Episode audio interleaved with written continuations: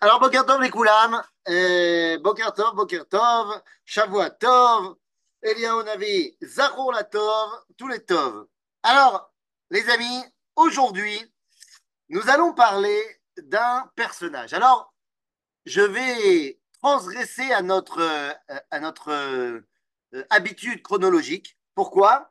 Eh bien, parce que je vais me servir de ce personnage comme étant un annonceur, un annonciateur puisqu'on va parler de quelqu'un pour annoncer quelqu'un d'autre, puisque dès la semaine prochaine, nous allons commencer Be'ezrat Hashem, notre masterpiece, qui va nous amener pour au moins deux cours, puisque la semaine prochaine, on commencera à parler du Rav Avraham Yitzhak Cohen Cook dans euh, l'enseignement et l'histoire de la Kabbalah.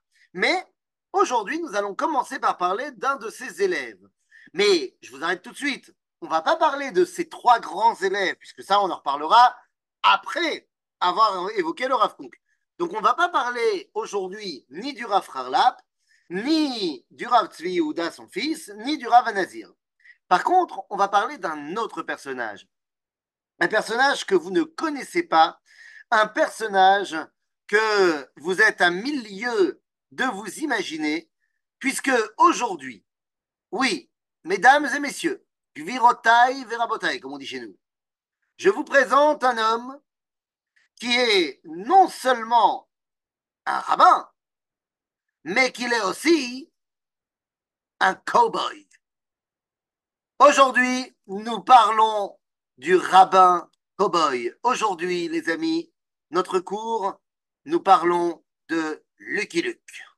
Voilà. Et c'est presque pas une blague c'est presque pas une blague. Et là, euh, je ne sais pas si c'est possible. Voilà. Je vous montre simplement une petite image. Elle est très moche. Elle est très vieille. Mais nous allons parler de l'homme sur le cheval. Alors, de qui parle-t-on, les amis? Lucky Luke. Ou alors de son vrai nom officiel, Harav Yishayahu Shapira. Rav Ishayahu Shapira, eh bien, c'est un personnage incroyable parce que complètement, mais alors complètement inconnu au bataillon. Et s'il y a bien un homme qu'on devrait connaître plus, eh bien, c'est lui. Alors, les amis, rentrons dans l'univers d'un homme qui avait tout pour devenir le, l'archétype, le, le, le, modèle du rabbi chassidique et qui décidera de devenir le rabbin cow-boy. De qui on parle? Rabbi Ishayahu Shapira. Les amis, il naît en Pologne en 1891, dans le petit village de Rochik. Et là-bas, eh bien, très jeune, à l'âge de un an, il perd son père et il sera éduqué par son grand-père. Il sera éduqué par son grand-père qui est le rabbi de Khanchin. Rebbe Michanchin, c'est Chassidut qui vient directement du José de Lublin, de Rabbi Elimelech de Lijansk, Noam Elimelech, et il est censé, à la mort de son grand-père, puisque son père est déjà parti, il est censé prendre la succession du Rebbe de Khanchin et de devenir le prochain Admour. Vous savez comment ça marche dans le monde chassidique? C'est vraiment, véritablement des cours chassidiques à l'ancienne, à la médiévale. Et donc, eh bien, finalement, son avenir est déjà tout tracé. Sauf que, à l'âge de 23 ans, il décide qu'il ne deviendra pas Admour. À l'âge de 23 ans, il prend une décision qui va changer sa vie, notre vie. Il décide que c'est son petit frère qui deviendra le nouveau Admour. Alors attention, vous connaissez peut-être le petit frère, puisque le petit frère va devenir Arebe, alors pas de Khanchin, parce qu'il change de localité et il va habiter dans une petite bourgade qui est, euh, qui est euh, comment dire, euh, dans la périphérie de Varsovie. Il deviendra, le petit frère, Rabbi Kalminus Kalman Shapira, à Rebbe mi Pirsetsna. Pirsetsna, à 30 km comme ça de Varsovie, c'est lui qui devient le prochain Admour. Mais alors attendez, alors c'est qui notre Ishayahu Shapira? Alors s'il ne devient pas Admour, eh bien à 23 ans, il décide, après avoir puisé toute la Torah de la Chassidoute du José de Lublin et du Noam Elimelech. Alors, on a déjà parlé du Noam Elimelech. C'est une Torah Tassod absolument incroyable. Ça, on a déjà évoqué. Donc, il a puisé tout cela, il a récupéré tout cet enseignement. Et à 23 ans, pour lui, l'accomplissement de la Torah Tassod, et ça ne sera pas un sod pour vous, bah, c'est de partir en Israël. Donc, à 23 ans, il décide, il renonce de devenir Admour et il part en 1914 en Eretz Israël. Bon, ça ne marchera pas. Ça ne marchera pas parce qu'il va rester à peine quelques mois et il est obligé de repartir, mis à la porte par les Ottomans à cause de la Première Guerre mondiale qui éclate. Comme il est polonais, eh bien, les Polonais sont pour le moment les ennemis. Ils sont avec la Russie et ils sont donc les ennemis de l'Empire ottoman. Et donc, tous les ressortissants euh, russes sont obligés de repartir en Europe et il repart. Il repart et lorsqu'il arrive, euh, il revient en, Pologne, la seule chose qu'il pense à faire, c'est de revenir. Pendant trois ans, il tisse des contacts avec tout ce qu'on peut compter de sionistes en Europe pour que finalement, en 1917, il a 26 ans et il fait partie des quatre qui vont créer les bases et la réalisation de ce qu'on appelle à Mizrahi. Avec le Rav évidemment. Le Mizrahi, la branche religieuse de l'organisation sioniste mondiale. Et ça y est, en 1920, il revient en Israël. Zéou. Il revient en Israël, et alors là, ben, ça ne s'arrête pas là. Une fois qu'il arrive en Israël, il est déjà connu dans le monde. Euh, les amis, je reviens à notre histoire. En 1920, donc, il remonte en Israël, ça y est, et là, il peut rester. Et il va tout de suite être nommé, puisque maintenant qu'il a des contacts partout, il est nommé Rosh Machleket Aliyah Bamizrahi. Mais attendez, il n'est pas rabbin? Ah oui, non, mais vous n'avez pas compris. Pour Rabbi Ishayahu Shapira, l'action et l'étude ne doivent jamais être séparées. Il y a, nous dit Rabbi Ishayahu Shapira, dans une de ses lettres qu'il envoie à son frère, oui, parce que son frère, il est plus dans la tradition du rabbi, euh, pas du rabbi de Lubavitch, hein, mais du rabbi euh, dans, toutes ses, dans toutes ses expressions, où il est dans son bureau, il étudie la Torah, il enseigne la Torah, il étudie la Torah, il enseigne la Torah, il étudie la Torah, il enseigne la Torah. Il a une lettre de son frère, donc Rabbi Ishaïou Shapira, qui lui dit que une Torah qui ne sert pas à agir, eh bien, c'est pas une Torah. Et il va lui écrire quelque chose d'absolument euh, évident pour nous, ça nous paraît clair, mais c'est une révolution, où il va nous dire, euh, il y a une mitzvah d'étudier la Torah tous les jours. Tous les jours. Nous avons une mitzvah, tabo yomam valayla, tous les jours, et le jour et la nuit. Mais nous dit Rabbi Ishaou Shapira, mais il n'y a pas de mitzvah d'étudier toute la journée et toute la nuit. Donc tu dois étudier la Torah tous les jours et tu dois aussi ben, faire des choses dans ce monde. Et le chidouche de Rabbi Ishaï Shapira, et ça on y reviendra tout à l'heure, c'est que pour lui, si la Torah est Kodesh, le Kodesh a besoin euh, d'une plateforme sur laquelle il peut s'exprimer. Comment s'appelle la plateforme sur laquelle le Kodesh peut s'exprimer, eh bien, ça s'appelle le Chol. Et oui, le mot Chol vient du verbe lachoul. Lachoul, ça veut dire résider. En d'autres termes, le Kodesh, le Chol, est l'endroit où le Kodesh peut résider. Donc, de dire Rabbi Ishaïou Shapira, il ne peut pas avoir de Kodesh s'il n'y a pas de chol qui va lui permettre de résider. Et donc, pour lui, construire le chol, c'est Torah. En tout cas, donc en 1920, on a dit il devient le Roche Machleket Aliyah Mizrahi. Et à un moment donné, alors on y reviendra, mais à un moment donné, il y a une grande machloket à l'intérieur du Mizrahi, de savoir est-ce que le Mizrahi doit être euh, une espèce de garde-fou religieux dans l'organisation sioniste mondiale, ne pas trop se mêler, mais euh, de faire des petites remarques lorsque l'organisation est trop euh, anti-religieuse?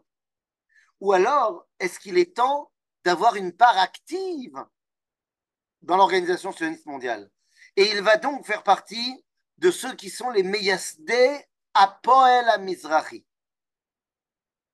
C'est-à-dire qu'on ne se satisfait plus seulement de la théorie, mais nous voulons avoir une part active dans la, bah, dans la construction de ce pays. Et donc, il est l'un des fondateurs et dirigeants de Tnuat Torah Ve'avoda. C'est complètement dans l'idéologie du Rav. En 1929, il a 38 ans. Et il va faire un, un switch absolument incroyable dans son idéologie, puisqu'il va décider de s'enrôler dans la Haganah. Pourquoi je dis que c'est un switch énorme dans sa vie? Eh bien, pour une raison très simple, qu'on va peut-être revenir dessus plus tard, mais si je vous disais que notre rabbi Ishayahu Shapira, eh bien, a créé, euh, euh, a en 1926 une organisation qui s'appelle Brit Shalom. Alors, Mazé Brit Shalom, c'est l'ancêtre de Shalom Arshav. Ouais, c'est bizarre de se dire Shalom Arshav avec un chapeau, une barbe, euh, des péotes jusque par terre. Mais l'ancêtre de Shalom Arshav, c'était des religieux. Et il s'oppose à la création des Gdoudim Ivrim, par exemple, à l'époque. Il s'oppose à une révolte armée, euh, tant contre les Anglais que contre les Arabes. Pour lui, c'est le Shalom. Mais voyant comment les choses évoluent, voyant comment la réalité le rattrape, en 1929, suite au pogrom de Chevron, eh il décide de s'enrôler dans la Haganah. On est vraiment euh, ambiance Simchat Torah, où depuis Simchat Torah, il y a plein de gens qui étaient pour une gauche extrême qui en sont un petit peu revenus. C'est En 1933, parce que on a dit qu'il aimait bosser, on va lui proposer, lui supplier, lui quémander en 1933 de devenir le Menaël, le directeur de la banque Zerubbabel. Et là, vous êtes en train de me dire, mais quel rapport? Euh, Non, je veux dire, c'est pas un banquier. Nahon, il n'est pas du tout banquier, mais il sait gérer, il sait diriger. Et le directeur de la banque n'a pas besoin d'avoir des qualités financières, il a besoin d'avoir des qualités de gestionnaire. Et donc, eh on lui demande, supplie, quémande, et il accepte. Et il devient le Ménaël de la banque Zorobavel. Mais c'est à la fin de sa vie, en 1942, qu'il réalise son rêve.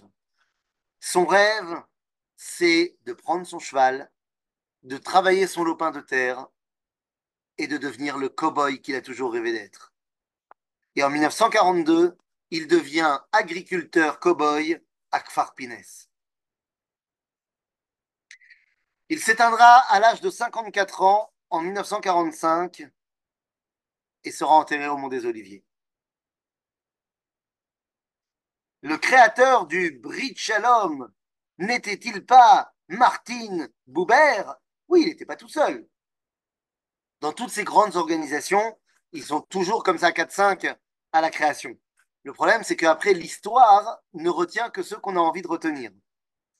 Euh, c'est comme on avait parlé de, il y a quelques semaines, deux, trois semaines, je crois, on a parlé de, du Rav Yaakov Meir, à Rishon Netzion. Eh bien, lorsque vous parlez à des gens de qui est celui qui a ressuscité la langue hébraïque, bah, tout le monde pense Eliezer ben Yehuda, parce que c'est ce que l'histoire, euh, excusez-moi du peu, mais un petit peu non religieuse, a voulu mettre en avant. Et personne ne se rappelle que celui qui a engagé Eliezer ben Yehuda pour faire son travail, c'était le Rav Yaakov Meir qui était l'instigateur du projet. Donc, l'histoire retient celle qu'elle a envie de retenir. Donc maintenant qu'on a fait un petit tour d'horizon euh, de Rabbi Ishaïou Shapira, essayons de comprendre qu'est-ce qu'il a fait. C'est-à-dire, quelle est sa Torah, quel est son enseignement, comment rentre-t-il dans euh, la chochelette, dans la, comment dire, la, la, la, la, chaîne de transmission de la Torah, de la Kabbalah? Mais les amis, en 1924, il va se passer quelque chose d'incroyable. Il est déjà en Israël et son idéologie est bien mise en place, mais il y a un problème. Il l'écrit. La chose qui fait que ça ne marche pas, la résurrection, c'est que chacun veut tirer la couverture à soi. Mais pas forcément pour de mauvaises raisons. Parce que chacun est persuadé que son derrière est le meilleur. Des fois, il y a des problèmes de, euh, kavod et de kesef. Mais ce n'est pas toujours le cas. Par exemple, hier, Shabbat, on m'a raconté, un des anciens de ma communauté m'a raconté qu'il y a très longtemps, il y a eu euh, une. Il y avait à Jérusalem, il y avait que. dans, dans, la vieille ville, les seuls qui faisaient la shrita, c'était les chassidés Satmer. Et il y a un moment donné où les chassidim de Belz, ils ont décidé qu'eux aussi, ils faisaient une shrita. Maintenant que les choses soient claires. Kesef, kesef.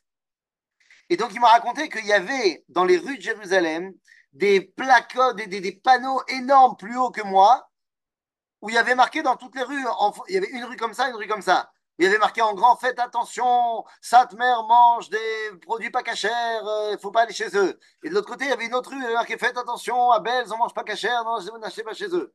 Bon, mais ça, c'était une histoire d'argent. Uniquement d'argent. Mais des fois, hein, il y a vraiment des, questions que je pense que mon chemin est, celui qui va réussir et je me rends pas compte qu'en étant tout seul, eh ben, je n'y arrive pas. En 1924, il voit deux amis de la famille, le Admour de Yablona et le Admour de Koznitz. Donc deux rabbanim chassidim très en vue à l'époque, qui tous les deux, avec leur chassidim, montent en Israël, Kolakavod, et tous les deux décident de créer un yishuv, de créer une communauté en Israël, voilà, qui va, se, qui va réussir. Le rabbi de Yablona va créer Nachalat Yaakov, Behemek Israël, alors que le rabbi de Kosmitz va créer le yishuv de Avodat Israël, sur les fleuves, sur les flancs du Kishon, de Nahal Kishon, à Haïfa. Et le problème, c'est que ni l'un ni l'autre ne marchent. Pourquoi ils ne marchent pas? Mais parce qu'ils sont bien gentils, mais ils ne sont pas assez nombreux? Il n'y a pas assez de force de travail? Et le problème, c'est que dans, des, une réalité comme ça, où tu dois tout créer de A à Z, tu as besoin de beaucoup de bras. Et quand tu n'as pas assez de bras, tu n'as pas assez à manger, ça ne marche pas. Ah bon, vous allez me dire, bah, c'est pas de problème, faites venir d'autres gens. Ah ben non. Parce que nous, on n'accepte que les chassidim de Yablona, ou alors les chassidim de Koznitz. Et vu que bah, la majorité, ils ne sont pas revenus en Israël, ils sont restés en Pologne, euh, bah, on n'a pas autre chose. Arrive Rabbi Ishaïou Shapira et va faire une rencontre entre Emek Israël et Haïfa avec les deux rabbis. Comment il réussit à les faire se réunir? Il dit Je viens au nom de mon grand-père. Ah, tu viens au nom du rabbi de Khanchin Ah, nous on le connaissait, pas de problème. Et donc, en, portant le nom de Je suis le petit-fils d'eux, il les fait se rencontrer. Et une fois qu'il les fait se rencontrer, il leur dit Mais les gars, on va pas tourner autour du pot. Toi, ça marche pas. Si vous continuez comme ça, dans un an, vous êtes soit tous morts, soit vous êtes tous repartis. Et toi, dans six mois. Alors, venez, on arrête les bêtises et on se met ensemble. Faites un grand village ensemble et deux synagogues. Vous voulez continuer à prier séparément parce qu'il y en a un qui prie comme ça et l'autre comme ça, alors qu'en vrai, vous priez pareil, mais bon, tant pis. Faites deux synagogues. Mais au moins pour tout le reste, vous serez ensemble. Eh bien, vous savez quoi? Ça marche. Et ça marche et ils décident de créer ensemble un nouveau village qui va très bien marcher, qui s'appelle Kfar Hasidim. Et Kfar Hasidim, c'est donc la réalisation du rabbi qu'on appelle maintenant Admour Achalutz, le rabbin cow-boy, le rabbin pionnier. Tov, Seider. Alors, bon, maintenant qu'on a commencé à dire ça, qu'est-ce qu'il pense notre Admour Achalutz Qu'est-ce qu'il pense de l'Alia? Est-ce que pour lui, vous croyez que c'est important de venir en Israël, de participer à cela Eh bien, écrit le Admour. בצער ובגעגועים אנו נזכרים בימים האלה בחגים ובמועדים שהיו לנו מימי קדם. אז היו כל ישראל, מדן ועד באר שבע, עולים שלוש פעמים בשנה לראות ולהיראות ולשמוח בהר בית השם. גדול היה ערכו של כינוס ישראל זה לחיזוק האחדות הישראלית. הוסחו ההבדלים והסייגים, כולם היו מתקרבים קרבת אחים ומתמזגים לחטיבה אחת, לחוויה ישראלית אחת. אפשר לקוות שעתה עכשיו התחיל שוב עלייה לרגל בהמון, יתקבצנו שוב, ידונו ויגיעו למצוא פתרונים לכל השאלות המסובכות המתעוררות בחיי היהדות, וכאן יהיו נרקמים שוב חוטי האחדות הישראלית שהתפוררה באלפני שנות החורבן. רבותיי, voilà une, une cria, l'achdout. Je traduis. Il dit, je me rappelle avec douleur, avec tristesse et avec énormément de l'engouement les journées où on a lu dans la Torah, dans les fêtes, dans les journées de, Simcha qu'on avait à l'époque du Beth Amikdash, où à ce moment-là, tout Israël venait dans la maison de Dieu.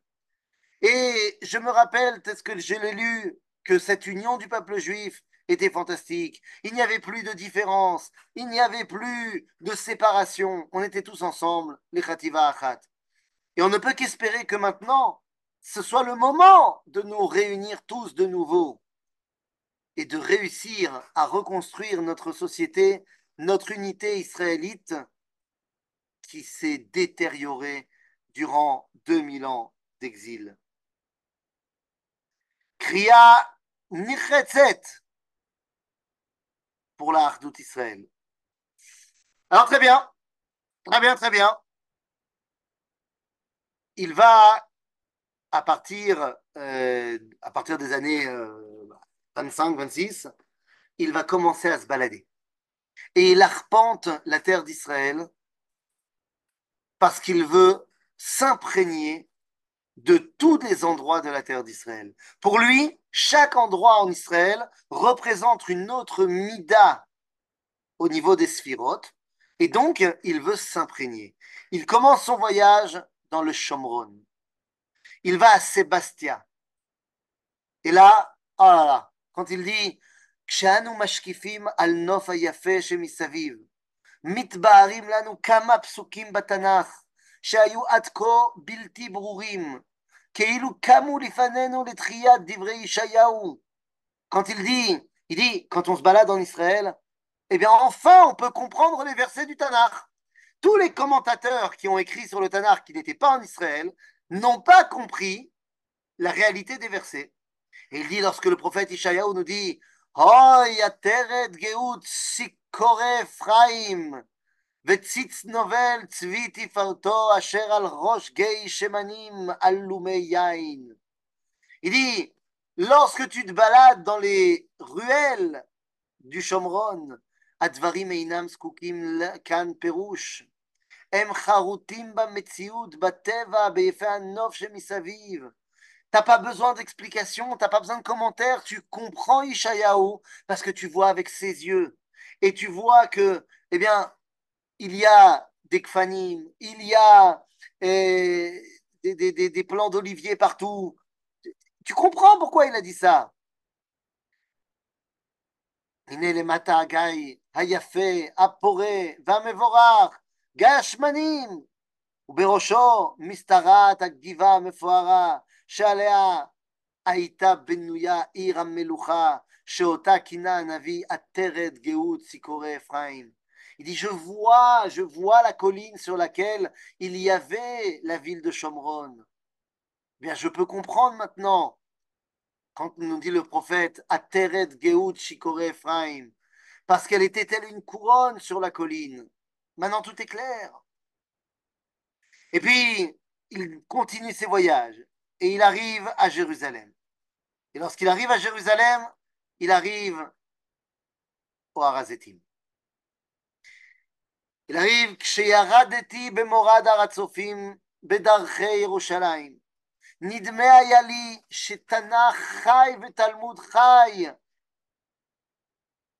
כל שיח וכל צמח וקוץ שנתקלתי בהם על כל מדרך כף רגל נדמו לי כפסוקים חיים מהתנ"ך ומהתלמוד.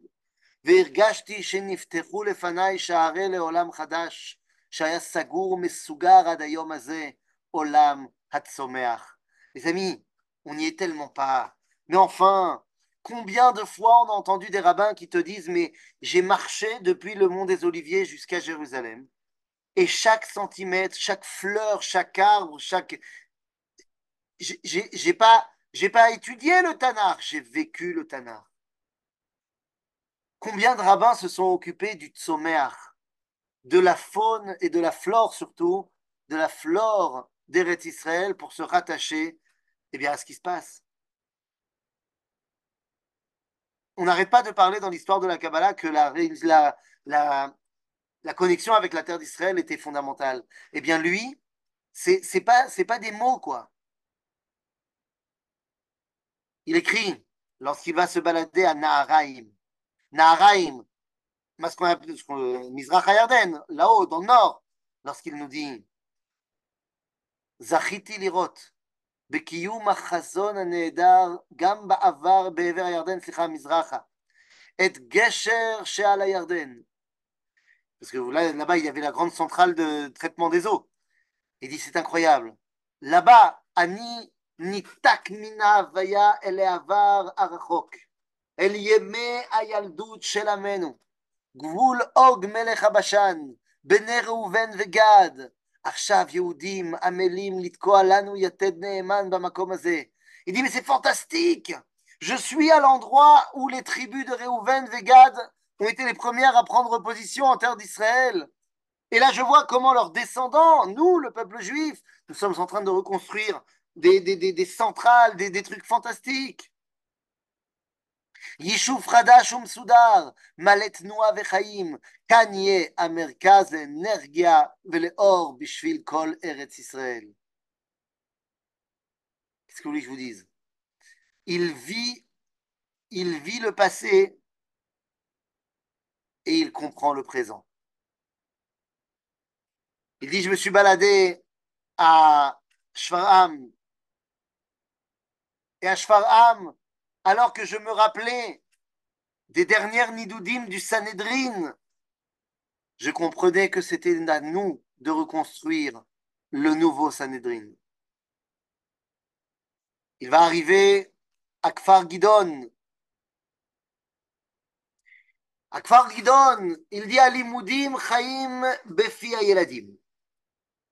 Là, il rencontre une école et il va voir des enfants. Ah, ils ne sont pas religieux.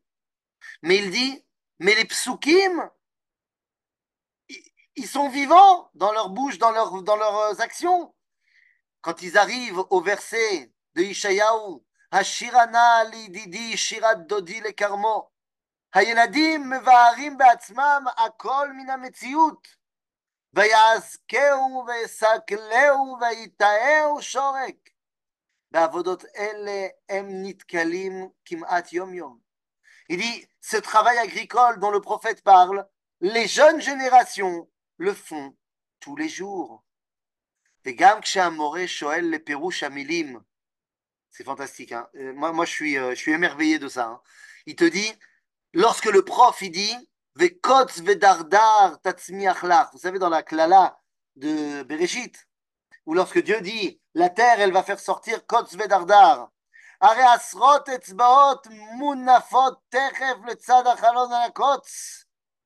Il dit, mais t'as as besoin de Regarde les mains de ces enfants qui doivent arracher les ronces et les épines pour pouvoir planter les fruits qu'ils vont pouvoir manger. Ils n'ont pas besoin du Perouche Rashi. Ils savent ce que ça veut dire Kotz Vedardar Lach. Puis il arrive à Hebron. Et lorsqu'il arrive à Hebron, Rabotai, il est devant sa réalité. Il n'y a pas de plus grand moment de tribour entre le passé et le futur. Il arrive mais, euh, devant la Knissa de Marat Marpella. Il est évidemment arrêté à la septième marche. Il ne peut pas avancer plus que cela. Et il pousse une tseaka, tseaka énorme. Aliti el kivrot kedoshim. Il est incroyable. Qu'est-ce qui se passe ici? Je suis chez papy et mamie. Et pourtant, je ne peux pas y toucher. Je suis là, mais je suis loin. Tsaaka. Tsaaka Gedola. Admatai. Chevron Arechoka.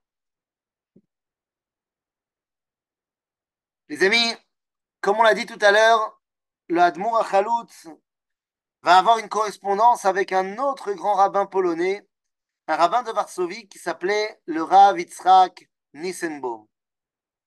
Et le Rav Yitzhak Nissenbaum, bon, il va devenir connu pendant la guerre, il va devenir connu euh, durant la Shoah, lorsqu'il essaiera d'enseigner à toute sa communauté l'importance de Kiddush HaChaim, au-delà de Kiddush Hashem, durant la Shoah, mais avant la Shoah, eh bien, il y a une correspondance entre le Rav Nissenbaum et le Rav Shapira pour comprendre, comme on a dit tout à l'heure, que Kodesh Vechol sont interdépendants et donc ils vont créer ensemble une école.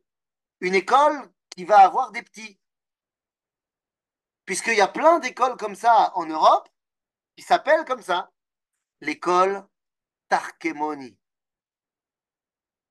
Mazet Arkemoni, c'est cette volonté de faire l'union du Kodesh et du Chol. Son frère, le rabbi de Pirsetna, lui est complètement opposé à cela.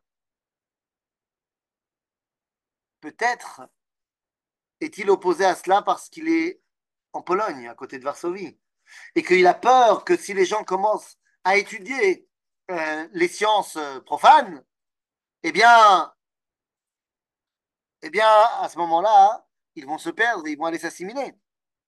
Peut-être. Mais le fait est que lui, le Admour Achaloutz, pour lui, il n'y a même pas de question, il n'y a même pas de débat. C'est évident que si on veut pouvoir transmettre une véritable Torah, une véritable grandeur, on a besoin des deux.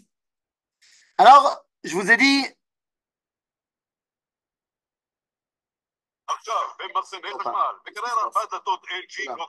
L'ordinateur a décidé de faire ce qu'il veut. Voilà, tout va bien. Bekitsour, on a dit, il est dans l'action. Il est dans l'action. Pour lui, la reconstruction est essentielle. Et pour ça, eh bien, il va tout simplement être un des fervents défenseurs de ce que le Mizrahi ne veut pas.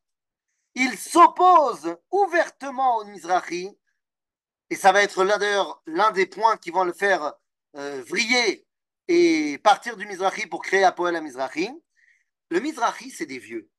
Le Mizrahi, c'est des vieux, ça veut dire quoi? Ça veut dire que ce sont des gens qui, à, l'ancienne, tu sais, il faut absolument euh, que les anciens avec des longues barbes soient ceux qui disent comment il faut faire, parce que nous, on sait, parce que nous, on est euh, les gens qui ont la sagesse. Mais pour l'Admour Achalout, ceux qui comprennent beaucoup plus, c'est les jeunes. C'est les jeunes. regardez ce qu'il écrit. Il écrit pour être un des plus grands piliers, soutiens de l'organisation du Bnei Akiva. Et il dit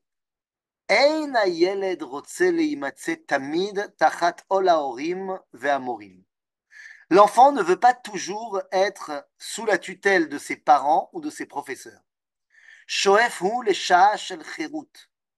Il a besoin, l'enfant, d'une heure de liberté. Sheba nafsho. Ben.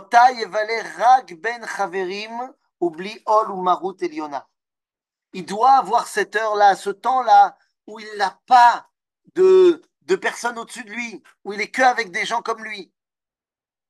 Rak tnuat noar datit yechola lif'ol beze ba'atzlacha. On a besoin de créer un mouvement de jeunesse religieux qui pourra lui donner ce qu'il a besoin.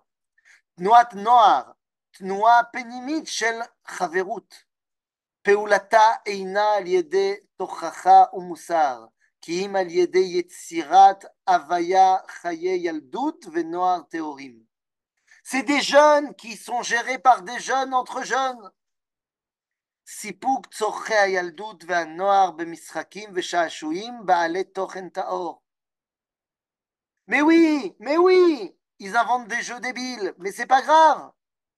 דרכי הסברתה באמונות ודתות אינם על ידי הרצאות ונאומים של גדולים, אלא לעורר מחשבה עצמית ולהנחותה במסלול הנכון. Ils vont être aussi ceux qui vont développer la Emouna, la Yahadut, mais pas en ayant des grandes conférences, mais en ayant une réalité concrète d'activité, de jeux éducatifs qui vont être mis en place par des gens qui les comprennent et qui vivent comme eux. On n'a jamais vu une ode au mouvement de jeunesse aussi belle que ce texte écrit par Rabbi Ishayahu Shapira.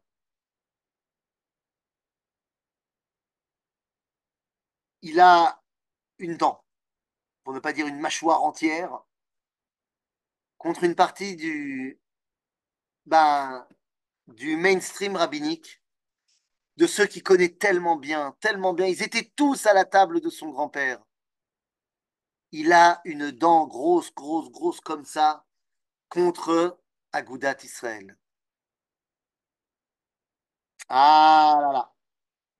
Ah Agoudat Israël, la Hanaga Haridit en Europe, il est très, très, très virulent. Il écrit Imorot Ageoula mitgalim arbe pegimot. Avec les lumières de la Géoula, eh bien, se dévoilent beaucoup de problématiques.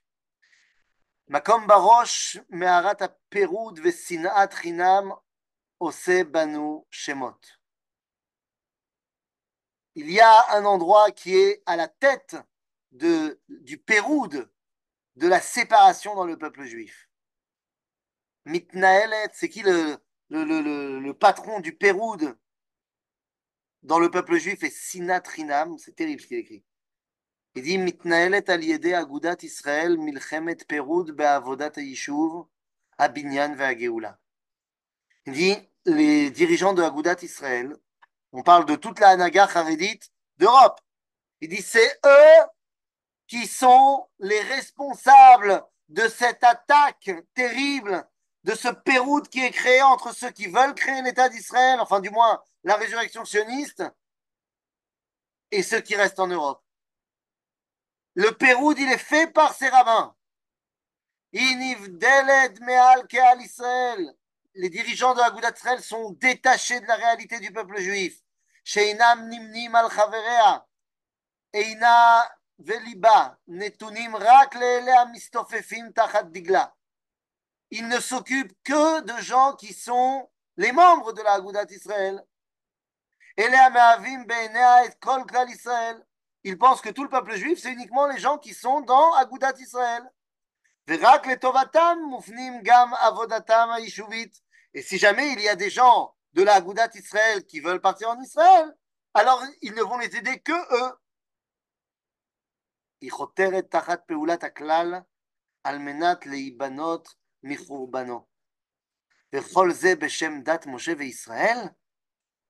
Ils ne rêvent que d'une chose, c'est de détruire l'ambiance du klal.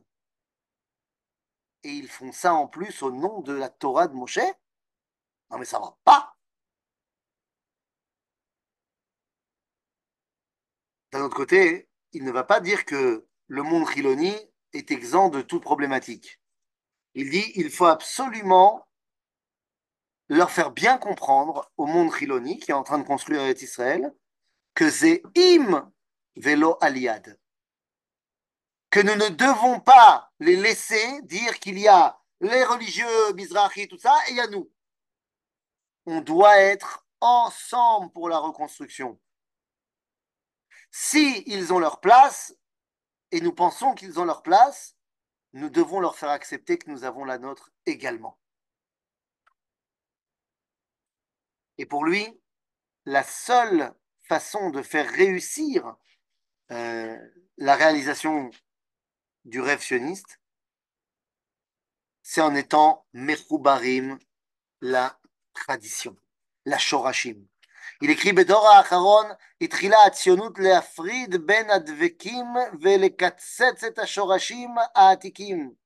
מקור נשמת ישראל, נאחזה בקליפה החיצונית של לאומיות חילונית. השבת נעקרת, משפחה, צניעות, נימוסים, בכל, בכל נדחית המסורת.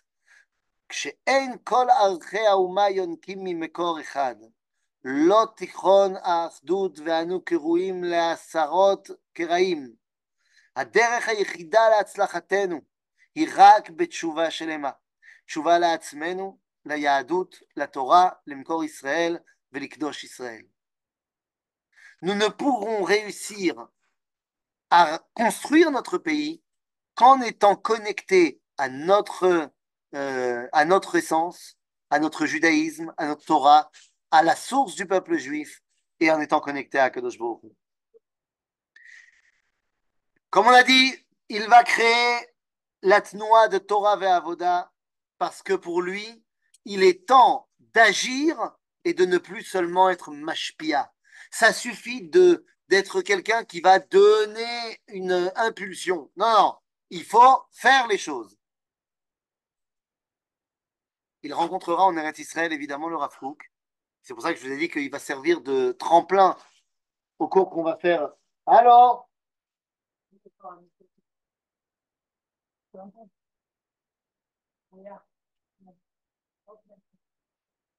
Il va, comme j'ai dit, il va euh, rencontrer le Rav et cette rencontre va lui changer sa vie. Il va faire de lui tout de suite son Rav. Et lorsqu'il rencontre le Rav à Yafo, il écrit après avoir passé quelque temps avec lui, le livre Eretz Refetz.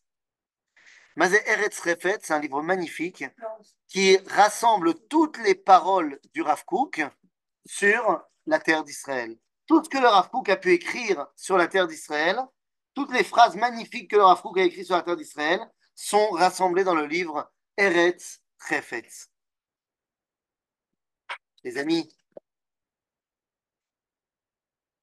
Finalement, à la fin de sa vie, il réalisera, comme on a dit, son rêve d'antan.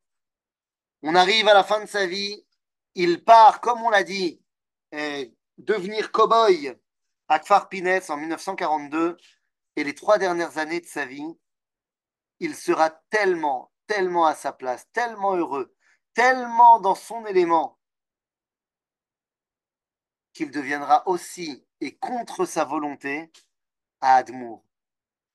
Il a tellement fui le fait d'être un Admour chassidique, mais qu'est-ce que tu veux? Chasse le naturel, il revient au galop. Et du haut de son cow-boy dans la journée, tous les vendredis soirs, se réunissent chez lui des dizaines et des dizaines de personnes pour venir écouter le tiche du rabbin cow-boy. Et il devient dans la bouche de chacun celui que tout le monde appelle maintenant Admour Achalutz.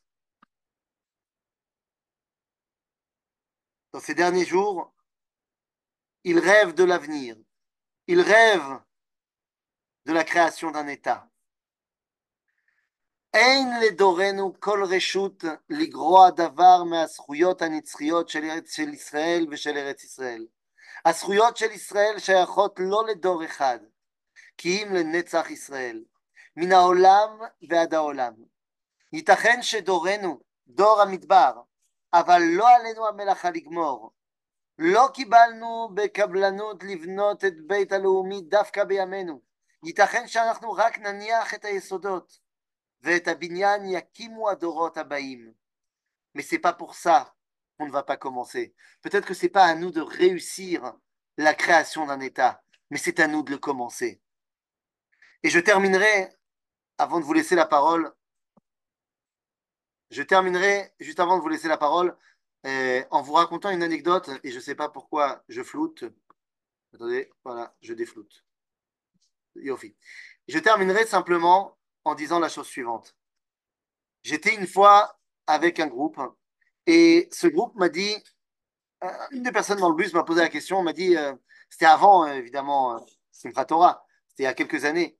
Il m'a dit, mais non, mais attends, parce qu'on passait euh, par euh, certains villages arabes en voiture, enfin en bus, et, on voyait le mur euh, de sécurité, nanana.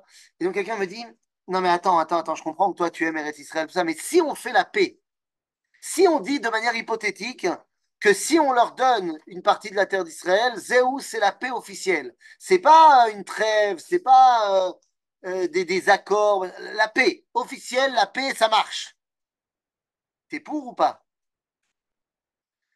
Et il y a une partie du bus qui pensait que j'allais euh, lui tomber dessus et lui dire euh, Ma putain Je lui ai répondu Ah, c'est une très bonne question. J'ai besoin de prendre conseil. Je dois demander à quelques personnes Tu m'accordes de, de, faire deux téléphones? Il me dit Bah ouais. J'ai pris mon téléphone. Bon, je ne l'ai pas vraiment appelé, j'ai fait genre. Mais j'ai pris mon téléphone, j'ai fait genre que j'appelais ma grand-mère. Je lui dis Mamie, on me demande si c'est bien, si je peux, si on peut faire la paix, de donner la terre d'Israël euh, aux Arabes, une partie. Et je lui ai dit que ma grand-mère m'avait dit non, pas du tout, pas du tout. Et après, je dis, je passe un deuxième coup de fil, j'appelle ma petite fille qui n'est pas encore née. Et je l'appelle et je lui demande aussi qu'est-ce qu'elle en pense. Parce que la terre d'Israël ne m'a pas été donnée à moi. Elle a été donnée à mes ancêtres mes grands-parents, mes arrière-grands-parents, mes arrière-grands-parents. Et puis elle a été donnée aussi à mes enfants, à mes petits-enfants, à mes arrière-petits-enfants. Qui je suis moi pour décider de me séparer de la promesse éternelle que Dieu a faite au peuple juif Bien les amis, voilà comment réussir à, résumer la vie, l'œuvre et la Torah de cet homme absolument incroyable.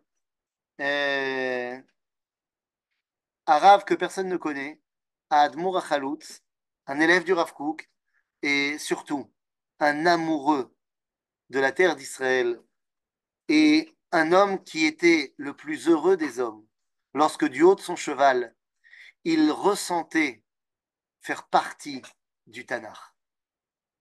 Arav Yishayahu Shapira Admour Achaloutz, Hazaku Baruch, à vous de jouer, vous pouvez ouvrir le micro.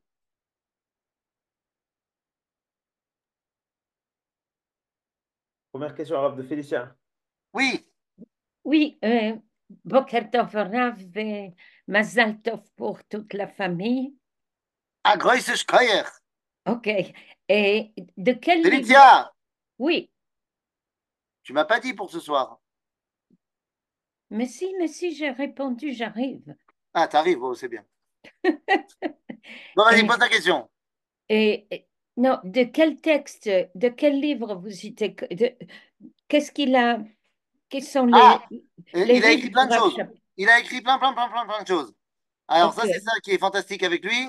Euh, le Rav Shapira, c'est un mec qui nous a laissé euh, pas mal d'écrits. Ok. Alors, pas de. Alors, il y a le livre, comme on a dit, le livre Eretz Refetz, dans lequel il fait les citations du Rav Kook sur euh, la grandeur de la terre d'Israël, tout ça mais il va écrire aussi pas mal d'autres choses, puisqu'il va écrire. Mhm. Donc ça, on a cité pas mal de choses dessus. Il écrit Mhm. aussi un journal qui s'appelle Hazoar, mais pas Hazoar dans le sens euh, euh, la Kabbalah. Et là, ce qui est clair, c'est c'est marches euh, en Eretz Israël. Et puis il écrira également ben, dans, dans le journal euh, qui avait été mis en place par le Rav Kook, qui s'appelait Anir. Donc on retrouve pas mal de ces articles là-bas aussi. Toda.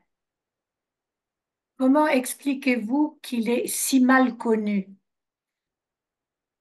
Ben, j'ai envie de te dire, euh, c'est malheureusement pas le seul, Non, mais ça, ça a l'air d'un homme extraordinaire. mais c'est un Et, homme et- et extraordinaire. on n'a jamais entendu parler de lui. C'est, c'est vraiment parce qu'il a voulu mettre ensemble les laïcs et les datifs. Je, Vous je, croyez je, pas que c'est ça la raison? C'est que je vais vous dire, je vais vous dire, il n'y a pas eu, il a, il a pas eu vraiment de, de, de personnes qui ont dit euh, celui-là, il faut le mettre de côté ou un truc comme ça. C'est pas non, qu'il y a eu quelqu'un qui s'est opposé viram- euh, violemment à lui et, et c'est ça qui a eu raison de sa, de sa notoriété.